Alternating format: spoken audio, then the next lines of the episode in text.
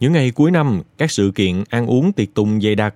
Trong khi đó, để đảm bảo an toàn giao thông, lực lượng cảnh sát giao thông cũng sẽ tăng cường tuần tra và xử lý những người lái xe vi phạm quy định về nồng độ cồn. Để tránh bị phạt, nhiều người đang tìm kiếm các phương pháp giảm nồng độ cồn một cách nhanh chóng. Trong số các biện pháp được đồn đại rộng rãi, có người cho rằng việc xông hơi có thể giúp cơ thể đổ mồ hôi, từ đó giảm nồng độ cồn và giải rượu. Cách này có thực sự hiệu quả hay không? Hãy cùng lắng nghe trong chương trình podcast ngày hôm nay để tìm hiểu thêm về vấn đề này.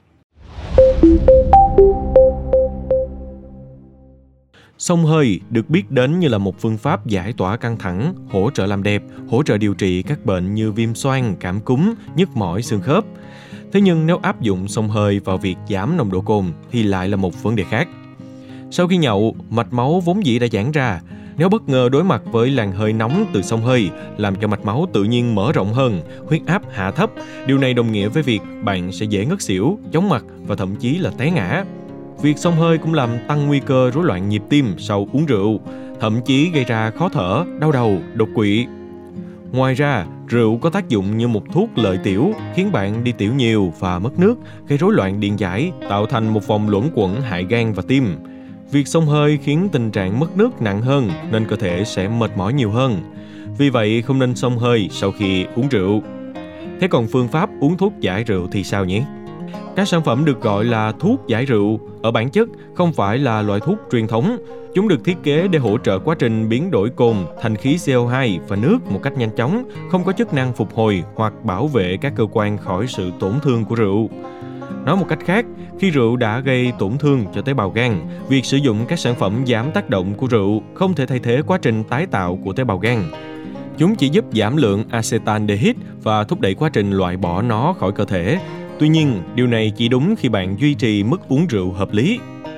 Lạm dụng viên thuốc giải rượu có thể gây hiệu ứng ngược, dẫn đến tăng cao các chỉ số men gan như AST, ALT và gamma GT. Đồng thời, việc này cũng có thể tăng sản xuất axit béo và triglycerid trong tế bào gan, gây ra tình trạng nhiễm mỡ gan, tổn thương tế bào gan và thậm chí làm nảy sinh các vấn đề như viêm loét đường tiêu hóa có thể gây nguy cơ tử vong. Trung bình, một lá gan khỏe mạnh có thể đào thải khoảng 7 gam cồn trong 1 giờ, tương đương khoảng 2 phần 3 lon bia, một lon 330ml. Tuy nhiên, để nồng độ cồn trong máu về số 0 tuyệt đối có thể cần cộng thêm vài giờ. Với những người có bệnh gan, gan yếu thì khả năng đào thải và giải độc giảm rất nhiều, dễ tích tụ chất độc tại gan gây tổn hại cho gan. Muốn giải rượu hoặc là hạn chế lượng uống vào để gan vẫn đủ sức giải độc hoặc là giảm tác hại của chất gây độc acetaldehyde không dễ. Sau khi uống rượu, do tác động của acetaldehyde, mạch máu bị giãn ra, huyết áp có thể giảm. Để bảo vệ sức khỏe của lá gan một cách toàn diện nhất, quyết định không uống rượu là biện pháp an toàn và có lợi nhất. Trong trường hợp không thể tránh khỏi việc uống, quy tắc cơ bản là duy trì mức uống hợp lý với nam giới không uống quá hai lon bia mỗi ngày và phụ nữ không uống quá một lon mỗi ngày. Ngoài ra, nên dành ít nhất 2 ngày trong tuần không tiếp xúc với thức uống có cồn nhằm mang lại thời gian nghỉ ngơi cho gan, giúp quá trình tái tạo và bù trừ. Mong những thông tin vừa rồi sẽ giúp ích cho quý thính giả. Cảm ơn quý thính giả đã lắng nghe show podcast ngày hôm nay. Xin chào tạm biệt và hẹn gặp lại.